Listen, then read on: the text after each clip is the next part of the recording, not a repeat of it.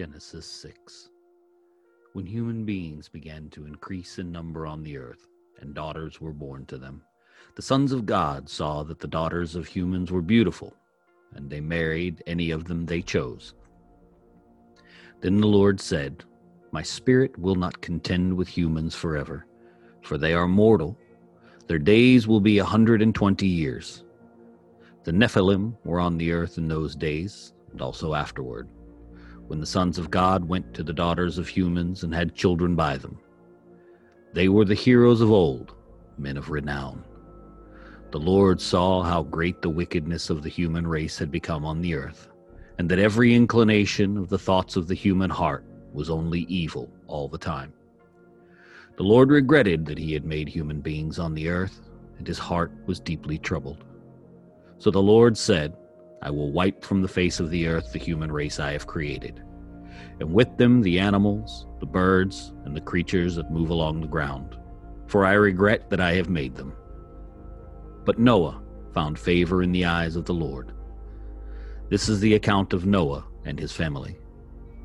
Noah was a righteous man, blameless among the people of his time, and he walked faithfully with God. Noah had three sons Shem, Ham, and Japheth. Now the earth was corrupt in God's sight and was full of violence.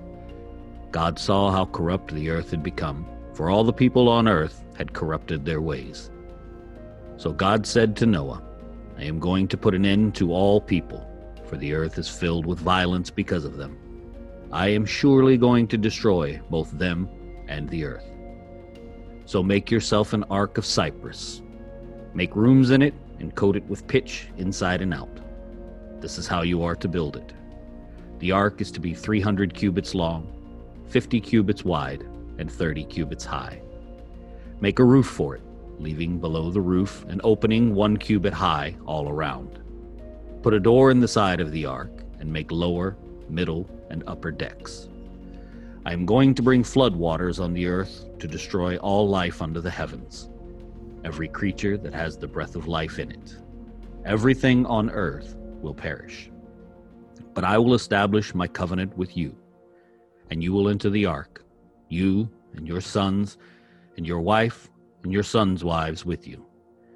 You are to bring into the ark two of all living creatures, male and female, to keep them alive with you. Two of every kind of bird, of every kind of animal, and of every kind of creature that moves along the ground will come to you to be kept alive. You are to take every kind of food that is to be eaten and store it away as food for you and for them. Noah did everything just as God had commanded him.